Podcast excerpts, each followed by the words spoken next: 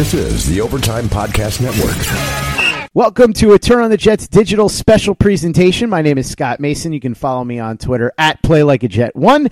And since Joe Douglas has been the hot name in Jets GM circles, and we know that the Jets have formally requested permission to interview him, I thought that it might be good to talk to somebody in Philadelphia who really knows the landscape of what went on there and knows a lot more about what Joe Douglas has actually done and meant to the Philadelphia Eagles during his time there. So I went out and got Vince Quinn from WIP and the Go Birds podcast, who you've heard on our network before because he was on Know Your Foe with Michael Nania last season. Did a great job, so I'm really glad that he agreed to come back and talk a little bit about Joe Douglas with me. Vince, what's going on, man? Hey, happy to be here. Um, you know, Joe Douglas is a has been a treasured part of the Philadelphia Eagles, and I'm hoping the Jets don't steal him. We're going to get to that in a little bit, but first, I want to set the scene for people that aren't aware of how Joe Douglas ended up on the Eagles or what his role was supposed to be when he came in. So, from what I understand, Douglas was brought in just after the 2016 draft, which involved Carson Wentz. So, talk to me about why he was brought in, what his role was supposed to be, and what everybody was saying his motivations were for making the jump to Philly at the time. Well, yeah. So, in a way, the story of Joe Douglas is very much the story of Howie Roseman, because you have to understand when it comes to Roseman, who's you know the de facto GM of the Eagles. The thing is that he was going through this whole era with Chip Kelly, where it was a back and forth and there was a power struggle with the head coach, and the head coach won. I think this sounds a little bit familiar. and so Howie Roseman, he gets he goes from being like Jeffrey Lurie, the owner of the team, like his favorite son, to being pushed down the hallway and having nothing to do with football operations whatsoever. So for Roseman, he says, you know what, uh, I'm going to take some time off. I'm going to reevaluate things. And he gave this great speech one time about how he traveled the world. He was talking to executives of all different kinds, people who ran all these different sports teams, um, soccer clubs, all this different stuff. And he was just trying to learn everything he could to make himself better. And the big knock on Roseman, and it was a pretty fair knock, was that he wasn't great at drafting. That was the simple fact of the matter. He was really good with contracts. The Eagles had always been good with contracts. He was trained well, and, and he continues to be great with it. But the, the drafting was something that he just wasn't good enough on. And so having all that time off and being thrown out of the Eagles office, he realized, okay, I need a legitimate player, scout, you know, development, all that. I need that guy. And so Joe Douglas was the guy that he identified. And it makes sense because he's he spent time with the Chicago Bears. He spent some time with the Baltimore Ravens. And the Ravens, I mean, God, they've just been such a model of consistency over the past like 15 years or so, 20 years. I mean, they, they've just been so good for so long. So he figured, okay, here's a guy that's been a really good pro personnel guy in a really successful, sustainable front office. That's the kind of guy that I want. So Joe Douglas comes in to be that player side of the equation. And uh, the, the relationship that he's built with Roseman, the fact that they've been able to share responsibilities where Roseman will get the contracts done, but Joe Douglas is more in charge of. When it comes to uh, major names, and we, we, can get into some of those guys later, some of the big additions that he made to the team. But he lets Rose, or he's he's let Douglas do a lot of the actual football things, and how he checks in with them, and they have a lot of conversations together. But Joe has a lot of weight when it comes to player choices, and drafting's been better the past couple of years. Let's make sure we don't scare any Jets fans here. Roseman was reassigned and came back after the power struggle flipped back the other way. That's not happening with Mike Maccagnan. He's out of here. so you don't have to worry about that happening with Mike Maccagnan resuming control. But I do find it interesting that he brought Joe Douglas in to handle, as you said, the football stuff Tell me a little bit more in detail about what Joe Douglas actually did in terms of drafting and going out and acquiring players, because that's something that's been a bit of a problem for the GMs that have been here with the Jets for quite a while. And it sounds like Joe Douglas might be the answer to a lot of prayers. Well, yeah, because here's one of the things when you look at the Eagles, and it's not just what they're drafting, but it's it's the positions that they're drafting and when. Uh, big movement right now in football is going to be the running backs don't matter movement, right? You hear from that crowd all the time, and especially as Jets fans, you've had to have heard about it. You just paid Le'Veon Bell a billion dollars. So there, there's going to be a lot of that. Now, the Eagles are very much a running backs don't matter team. So, uh, fourth round pick for Jay Ajayi in the Super Bowl season. That was the move they made. They signed LeGarrette Blunt after the draft. Uh, that same year in 2017. They just traded for Jordan Howard, and I believe that was a fourth round pick. So they're very much in getting value from cheap veteran players that they know are proven and capable. And then when it comes to the draft, what you've seen over the past couple of years is they're usually making a pick at like the fourth round is typically when they're going after running backs. This year they went a little more aggressive and they did get one in the second, but it was in the in the fifties. So you're not seeing first round running backs out of Joe Douglas. Linebackers has not been it's not been a position that they've really valued all that much, and that's how the league has trended a little bit. So he's he's very modern in that way. I'm curious to see how much of that is Roseman and how much of that is Douglas necessarily, but it has been a theme there, and Douglas is, has handled that dutifully. Um, let's see, pro players. Here's the other thing. He's good at identifying pro guys and selling them on this team because when it comes to the Eagles, Alshon Jeffery has been an absolute stud. I mean, the guy is just an incredible player. Joe Douglas had some time with him in Chicago and was a very big part of the reason that Alshon Jeffery signed with the, the Eagles. Um, Tim Jernigan was a really good defensive tackle for a year. He had this weird offseason incident, and now he's kind of a mess, and we don't know what Tim Jernigan is. But when he came in for the Eagles, that was a Joe Douglas move. And so his ability and his relationships have been very beneficial. The Eagles offensive coordinator right now is Mike Groh. He was the wide receivers coach for Alshon Jeffery in Chicago, brought him over, and they've moved him up in the food chain. So he's been a very integral part of everything that the Eagles have been over the past couple of years. And uh, again, he's just he's been smart. He he understands what the trends are in the league, and there's just a lot of confidence in Joe Douglas. While sports can bring us so much joy, it can also bring us a lot of unwanted stress, and that stress can make it difficult to concentrate, relax, and get decent sleep. Sunday Scaries was launched in 2017 by two best friends and business partners, Bo Schmidt and Mike Sill.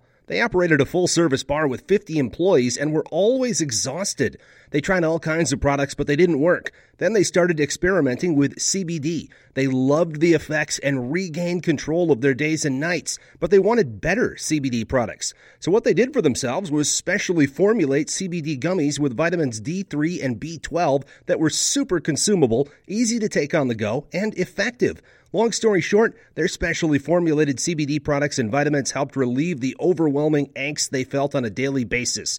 So in July 2017, they named the company Sunday Scaries and began sharing their products with friends and launched their online store at sundayscaries.com. With tens of thousands of customers, monthly subscribers, and a 100% money back guarantee, Sunday Scaries has always been on a mission to transform a worrisome nation into a chill one. And right now, we have a bonus for you. Get 25% off all products at sundayscaries.com when you use the code OVERTIME. Again, 25% off all products at sundayscaries.com when you use the code OVERTIME. This is the Overtime Podcast Network. So Alshon Jeffery coming over on a short one year deal when he initially signed with the Eagles. A lot of that had to do with Joe Douglas and his prior relationship and being able to convince Alshon Jeffery that it was the right move for his career. Yeah, I mean it was it was one of those things because you're taking a big leap of faith when you're signing a one year deal as a wide receiver. You've got to believe that where you're going to be, you're going to get taken care of. And for the time, the Eagles' track record is not that great. I mean, you look at 2017 at that at that point, Carson Wentz has one rookie year under his belt. That's it. He's been a good player, but it's it's not a lock that he's going to be amazing. They were able to sell him on the idea that Carson was going to be able to get on the ball, that he would get those numbers that he needed, and he'd get that big contract. And sure enough, he gets a big contract and he gets a Super Bowl and all these things, and, and so everything's come together for Alshon Jeffery. Uh, he's a little bit of a malcontent, but that's that's more of an Eagles problem and not a Jets problem. So, uh, but but all, all, the same, he was able to sell it oncoming, and, and it worked out beautifully. So it's another feather in the cap for Joe Douglas. I think if the Jets win a Super Bowl, nobody's going to care about who's a malcontent. well, yeah, and that's the thing. Yeah, like he's he's dropped little pot shots here in the media, but it doesn't matter at this point. Everything's going to be fine. They won a Super Bowl. Jeffery's got his money. It's it's all good. Vince, I wanted to ask you about the drafts because you said that they improved a lot under Joe Douglas. And one persistent issue for Jets general managers, really going back to since Eric Mangini was dismissed after the 2008 season, is the inability to consistently hit on draft picks past the first round. So guys in the second, third, fourth, or even the later rounds.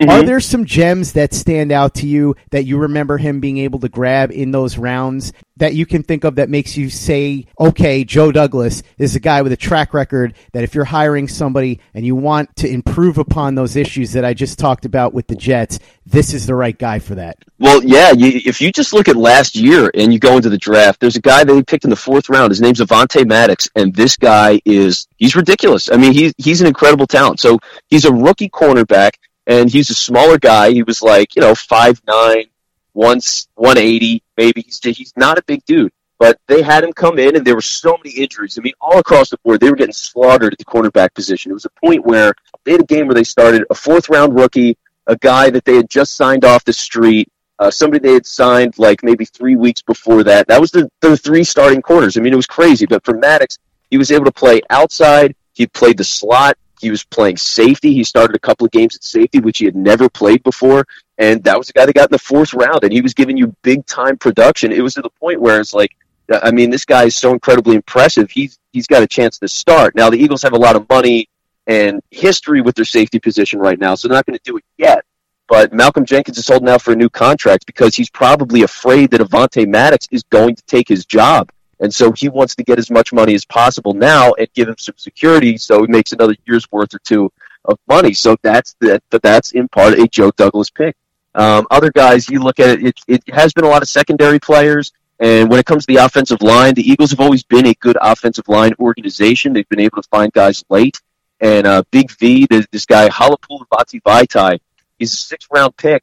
And they've had him playing on both sides of the line. He's playing a little guard for them now. They've they have drafted guys that they've been developing that people are, you know, they're not making an impact yet, but people are pretty confident. Uh, Jordan Mailata was a seventh round pick last year. He goes from never playing football literally ever in his life to making the 53 man roster last year because he was that good and they were absolutely terrified that somebody was going to steal him. So, uh, yeah, there's there's been big enough hits in the end of the drafts, and that's a it's a huge value. You need that. Hey guys, this is Greg Peterson, host of the podcast Hoopin' with Hoops. Despite the fact that college basketball is in the off season, it's never too early to get a jump start on taking a look at these teams because there is now 357 of them for the upcoming 2020-2021 college basketball season. I'm going to give you guys a deep dive on every last one of them, keep up with all the transfers in college basketball, and so much more. You are able to subscribe to Hoopin' with Hoops on Apple Podcasts, Google Play, Spotify, Stitcher, TuneIn, or wherever you get your podcasts. This is the Overtime Podcast Network. Would you say that his strategy is more best player available, or does he look at certain positions and prioritize those? So I, they say best player all the time, and to a degree, I believe that. But you know, they, they, like I said earlier, right? Teams are going to favor certain positions. So if you have guys that are equal talent, and one's a linebacker and another's a corner, well, then they're probably going to lean with the corner. And so that's a nice thing. You know, you want to have some preference of what positions matter and also understanding what your coaches want and what they value when they coach within the system. Because when you look at the Eagles, for them, it's very much offensive line and they invest a ton of draft picks and they're unsigned guys. They're the, you know, the rookie free agents. They always get a lot of linemen and see what they can do. You're looking at the defensive line. They like having a ridiculous amount of depth there. So they're always trying out guys. I mean, we had a guy last year. So playing the Chicago Bears in the playoffs, right? That game, there's a guy at defensive tackle named Treyvon Hester that gets a piece of the ball. And he was an undrafted guy. Nobody knew who he was, even for most of the season. If you asked most Eagles fans about Treyvon Hester, they'd be like, uh, I don't know about him. Does he play basketball? Like, they just they didn't have a clue. And so that guy who barely was on an NFL roster ends up getting major snaps in the second round of the playoffs and by the bare tip of his finger puts the Eagles in the next round. I mean, it's like it's incredible, and that's a testament. You know, when you find guys that low on the depth chart, it's uh, it's really impressive. It's great. Cre'Von LeBlanc is another guy, slot corner for the Eagles right now. He was in Chicago. Douglas had seen him there. Was on the street. And he says, you know, let's give this guy a shot. And last year, if you watch his tape, you wouldn't, you would have no idea that this guy has been a free agent for, uh, for you know, and changed teams a bunch of times. Like he was actually absolutely exceptional. And so um, that's that's the Douglas effect, man. He's magic. Tell me a little bit about roster building with Joe Douglas because I know with the Eagles, a lot of the offense comes down to getting the right players that fit Pederson's system and that are also tailor made to what Carson Wentz likes to do. And on the defensive side of the ball, they have a different identity as well. So, how mm-hmm. has he been at going out in the draft, going out into free agency, even trades, and finding ways to add players that fit the bill for that Pederson offensive system, for what Wentz likes to do, for what the Eagles like to do on defense? Is he somebody that really closely confers with the coaching staff on that and then looks at tape and figures out which players would fit best with Carson Wentz? Well, totally. Because one of the nice things is you see the, the more time that he's been in town, we continue to see trends with the way that they build this team. So one of the things that they've been big on for the past couple of years on the offensive side of the ball is they want those really fast receivers, right? So that second receiver, because you have Alshon Jeffery, which again, Douglas brought him in, and then you wanted that speed guy. So for one year it was Torrey Smith. He was there for the Super Bowl year. Last year they went after Mike Wallace. This year was DeSean Jackson. They had a clear interest in that. They knew they needed a deep ball guy. Wentz can throw the deep ball. Doug wants the deep ball. So they go and get that guy. And it, it has been a very successful element for them. With the running backs, again, identifying those pro guys, and Douglas has always very much been a pro personnel guy.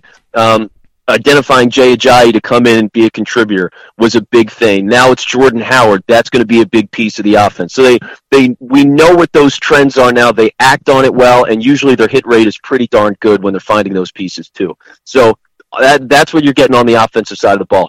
Defensive side of the ball.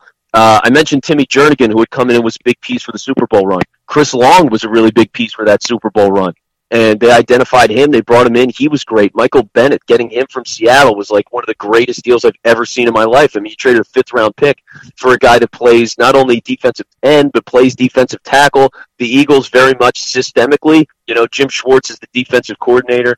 He likes the ability to get defensive tackles or, or rather defensive ends, and he'll put them at defensive tackle on third down. So when it's third and long, he can get all these guys who are great pass rushers. He'll spread them out in his wide nine system, and then he'll let those guys just attack downhill. And that was a great fit for a fifth round pick when you get Michael Bennett, you know? So that, that's a, a growing theme. They continue to add so many pieces in the secondary, and some of these guys they've gotten off the street. Again, I mentioned Cre'Von LeBlanc was a guy that got off the street as a slot corner, and and he's been fantastic for them. So he's he's identified the positions. He interacts with the coaching staff in the right way. We never hear about a piece that gets signed and gets underutilized, which is always a big problem, right? I mean, God forbid you give some player a five-year, sixty-five million dollar contract, and they're not playing in the right system. You know, like those are real problems. We saw it in Philly before Joe Douglas and Howie Roseman. We saw it where uh, Nnamdi Asomugha had gotten a big deal and then he was a press guy, but then they wanted him to play some zone, and it, he was just getting torched all the time. And he ends up getting run out of the league essentially. I mean, it was it was horrible, and so you haven't seen that over the last couple of years. The Eagles continue to win. They've had depth as well. On top of that, I mean, the, the Super Bowl year they were they were pretty injured last year. They were ridiculously injured, and they were still able to make it to the second round of the playoffs. So um, depth, consistency, usage of all the players to the right you know the, the the snaps match the dollar amounts. It's it's all been very on point. Hey guys, Greg Peterson here with the Baseball Betting Podcast. As we know, the MLB season is back in our lives. It's going to be a 60 game sprint unlike anything that we've ever seen before. And I'm going to be giving you picks every single day, seven days a week with Major League Baseball. We're also going to be keeping up with the KBO as well. If you like baseball and you like being able to make some money, subscribe to the Baseball Betting Podcast with Greg Peterson on Apple Podcasts, Google Play, Spotify, Stitcher, TuneIn, or wherever you get your podcasts. This is the Overtime Podcast Network. Based on everything I've heard and based on everything you've just said, this is not a surprise. He's very well thought of in the Eagles organization. Tell me a little bit about just how highly thought of he is, because I know that at one point the Texans requested permission to speak with him and interview him for one of their vacancies, and they were denied. Yeah, they really care about this guy. And the other thing is for Howie Roseman, he does have a reputation at times of being hard to work with but it, has been better since he's come back, and a big part of that is the way that he is so in step with Joe Douglas, and that's the problem. Is when you've got everything working so well, and you win your first organizational Super Bowl, you don't want to get rid of one of the main contributors for that happening. So to have Douglas just walk, um, I, I bet for him it has to be a really good opportunity because he has been able to win. The relationship has been good, so it's complicated and, and it seems like the Jets' job, obviously, you know, he's got this connection to Gase, and, and we'll see where it plays out. There's been all these whispers, but when when you think about why they didn't want to let him go, Um, part of it is ego, right? I mean, he is effectively an assistant general manager, and guys always want to be the general manager. But when Howie Roseman's covering contracts the way that he's been, it makes the life of an assistant GM way easier because it's like, all right, we generally agree on these players. Um, Derek Barnett, for example, was a first round pick two years ago, and they totally agreed that that was the guy. They both like would visit each other in the office and be giddy about Derek Barnett tape. So you could say, okay, well, this is the guy, and then for all of our other defensive ends, I know how he's going to lock in the contracts, and it'll be good. So the, the responsibility factor is is less, um, but the and therefore a good office environment, continuous uh, continuous run of success. It's just all it's all been easy, and you don't want to break things up when it's going well. And so it's been hard but the attention for Douglas keeps growing, and rightfully so. And it might be finally time that he leaves the nest. Tell me a little bit more about the relationship with Roseman because it sounds like they really have a great synergy there. What's that been like exactly to the best of your knowledge in terms of who's doing what and who's leaning on who? And like you said, who kind of has quote unquote final say there? And also, about Roseman being difficult to work with, or at least that's the reputation that he has. How would that serve Joe Douglas here in New York? Because obviously, if he comes in here, he'd be working with another guy that has a reputation for being very difficult to work with, Adam Gase. Well, yeah. So the general understanding is that Howie Roseman does have final say, but he listens to Joe Douglas a lot, and Joe Douglas has has some leeway because the track record has been good, you know. So he's earned that, and uh, and rightfully so. So so that's the one thing. Roseman definitely does have final say but he, he does lean on Douglas. Then when you're talking about what it could be like with Gase, it, I I wonder because they did have some they have spent time together, so they do know each other. And I would assume that Douglas, being on the outside and being in a stable organization, seeing all these things about the Jets, if he's going to take the job, he has to believe that he is going to have a good relationship with Gase. Because if he's not, and he's getting hired by Gase, it's already a weird situation where you're kind of you're kind of fighting uphill as a general manager, which is not a normal situation. And so to be in that spot and be iffy about whether or not you're going to get along with the head coach, I, I think that's just it's silly. And for Douglas to leave, I, I just don't buy it. You know, so if he's going to leave, I would assume the relationship with him and Gase is going to be pretty good because him and Roseman, again, yeah, Roseman, uh, they've they love working with each other, and I've never heard any whispers that they don't get along or that Douglas is itching to get out of there and get another job. He's been very content, and and it's just been humming along smooth. So um, yeah, again, if he takes that Jets job, I'd, I'd feel pretty optimistic about it. This is the Overtime Podcast Network to that end, with working with the coaching staff, tell me a little bit about what you know as far as his relationship with the coaches and the other people in the front office. Because obviously, if he comes to the Jets, he's going to have to work with the coaching staff, but he's going to have to work with people around him in the front office, people below him. What have his relationships been like in that regard, both with the coaching staff and the other people in the front office besides just Roseman? Yeah, so there's not a ton that's written about it necessarily, but here's what I'll say is that the, the way that he, he gets along with the organization has been smooth because at the very least he's doing the main job that you want from a general manager, right? He is he's going out, he's getting players that fit the system that the coaches want and use. And that's the main thing. And so the coaches seem to be pretty happy with it. I've never heard complaints of, you know, we just don't have enough talent at this position or uh, you know, we're just not giving guys with the right attitude. They they always seem to check the right boxes and so it's it's just been uh, it's been a great situation for Doug Pederson. He's had more talent than he really knows what to do with. It's just been so it's it's really been injuries that have derailed this team, and obviously with Wentz, that's been the biggest single problem. It's that and coaching staff guys that have disappeared. But in terms of everything that Douglas can provide, he's always done it, and they've been aggressive in going after players when they feel like it's the right fit. They'll move up in the draft. They have no problem doing it. So. Uh, in terms of yeah, that relationship, it, it seems very strong. Is there anybody in the front office that he's particularly close with? I'm obviously asking because if he were to come to the Jets, you would assume he would want to take some of those guys with him. Any candidates there for that? You know, that's an interesting thing because the Eagles have recently made some changes to the scouting department. They've let a couple of guys go, some of their head scouts. So there's been some changeover.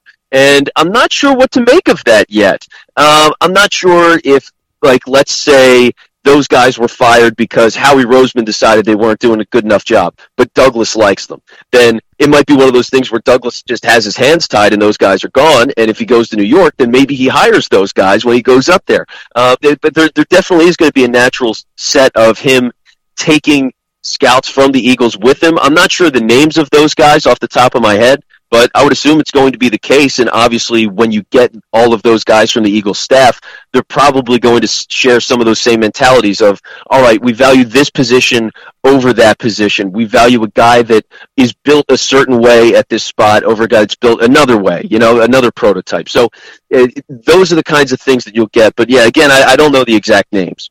It sounds like there's a really strong relationship there with Douglas and Roseman, and that they've got a really good setup in Philly. Like you said, it's been continuous winning, and the program has really gotten on the right track. Do you think that there's any way that Philly would try to block Joe Douglas going to the Jets if, let's say, he wanted the job? Now, I'm going to get into Douglas himself and whether he would want the job in a second, but I wanted to know if you think that there's a way that they would try to block him because, to the best of my knowledge, unless he is given full control of the 53 man roster, which we don't know for sure he would be yeah. offered, the Eagles could theoretically block him from going. So, with your knowledge of how well things have been going and not wanting to break that up, do you think it's possible that the Eagles would just flat out tell him, no, you can't go?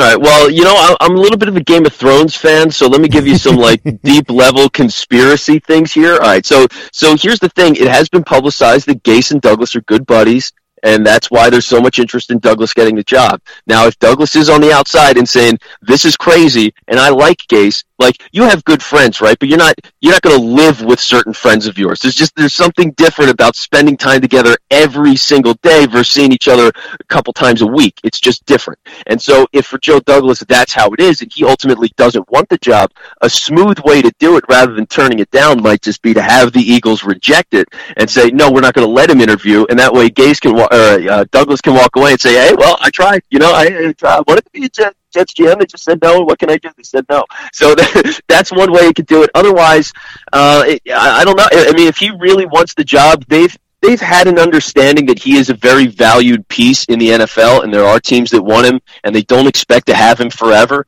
And so they might just be resigned to the fact that if he wants this job, they're going to let him go get it, and it is what it is. So uh, I don't think it's likely that they'll block it, and so odds are he if he wants that job, he's going to take it. Do you think it's possible though that they might go to him and say, "Listen, we won't stop you if you want to go, but you're very valued here. We want you to stay, and we're willing to give you whatever it takes in terms of money to keep you here." That's what I hope. I mean, you know, for me, that's, seriously, like I hope they give them all the money in the world because that's that's one of the few advantages that you have. Like for the Eagles, you're you're a big market team. Your fan base is ridiculous. And actually, as we're doing this phone call right now, so uh, my my girlfriend's family went on a trip to Aruba. They found an Eagles Super Bowl champion shirt that also somehow they snuck Aruba on there. There's just it's like so and and they bought it for me, you know, and like I bet other people were buying it that went out there. Just Eagles fans are insane, and so there, there's so much money to be made, and that they do make compared to other teams in the NFL. They have the luxury, if they want to do it, of spending more than anybody else in the front office. There's no salary cap there; it doesn't matter. So it's all up to them and how much they would want to pay and what Douglas's figure would be. And so I hope they do that. I, I mean, again, I would love to keep Douglas here. I think it's been great, and when it's been great, why break it up? But if he's got his heart set on being the guy that has final say, then you know there's no amount of money that's ever going to fix that. He's just going to want that responsibility and want that control and want that power, and he's got every right to go get it. He's earned it. Vince, I got to become friends with your girlfriend and her family because I want them to bring me to Aruba next time. Well, yeah, they didn't bring me. They just brought me a shirt back. So come on, man, you got to bring Vince to Aruba. You can't just yeah. bring the shirt. You got to go the whole way, right? I know. I'm a good time, man. Uh, like you don't. It's not one of those things where I need a couple of drinks to get going. I'll just, uh, you know, I'm I'm ready to go from the start. one of the benefits of being an optimistic Eagles fan who's seen success over the last couple of years, no doubt, right? Well, yeah, that optimism is directly related to the fact that we have seen success over the past couple of years. You talked to me five years ago. I'm a very different guy. Let's hope that if Joe Douglas comes in to be the general manager of the Jets, five years from now, you and I are talking, and I'm saying, Hey, Vince, remember what you said about how optimistic you were after Joe Douglas is there for a couple of years? Guess what? I'm in the same boat now. That would be great if he comes here. But the question now, of course, is let's say he gets offered the job do you think he ultimately would want to take it and come here and be the general manager of the Jets? We know that there's a bit of a mess here. We know that he has that relationship with Adam Gase. What does your gut say about it? Do you think that if Joe Douglas is offered the GM job with the New York Jets, that he would leave Philly to come here and take that job? Uh, my gut is that yeah, if he if he gets a legitimate offer where he is an actual GM with 53 man roster control, and Adam Gase just said, you know, Maccagnan's not my guy, and I but I don't want that responsibility, so he does give up all that control and just continues to be a head coach. Then yeah, it, it is going to happen. And the big thing that I would keep an eye on, and, and this is what fascinates me the most when it comes to Douglas, is in the same way that he's been Howie Roseman's number two as you know the the more of the football guy. I'll be very curious to see who he gets if he gets anybody to be the contract guy because he's seen the value of it up close. I mean, Roseman he comes up with clauses in contracts that have never been done before, or or and he does very exper- experimental contracts like Darrelle Revis for those years where he would sign one year. It was like a three year contract for like forty five million dollars each year being one year fifteen, and they were all essentially one year deals where he could opt out after every single year. He had a contract he signed like that with Torrey Smith, and, and it worked out really well. He was able to get a good year out of Torrey Smith and trade him. And so he got something back for that. Like that was a nice move. Um, so that the value of the contracts, the way that Howie Roseman moves around money to allow them to keep the team as strong and deep as it is, has just been. It's one of the biggest advantages, if not the single biggest advantage the Eagles have compared to everybody else in the NFL. I just think Roseman is flat out the best contract guy. Period.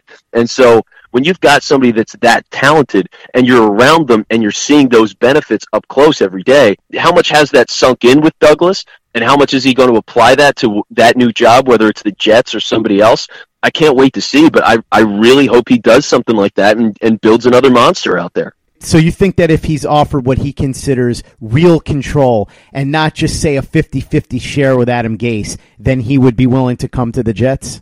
Yeah, I would figure. I mean, because right now he's you know he's got control over Doug Pederson still. He's the assistant GM, but I mean it's him and Howie, and and they've got say, and Doug doesn't. And so, like, I mean, obviously Doug Pederson has input. He's a Super Bowl winning coach. He knows what he's doing, but they have final say on all that stuff. And so, yeah, if if you give him a real GM job with final say, he's going to take that job. Vince, I'm pretty sure I can guess your answer to this question based on what we've been talking about. But let's say I'm Christopher Johnson, the acting owner of the New York Jets, and I call you up and I say, Vince, big fan of your work with the Go Birds podcast, big fan of your work at WIP. I listen all the time. You're my favorite, and I trust your opinions, so I want to know. Do you think that I should do whatever I have to do to get Joe Douglas in here as general manager? What would you say?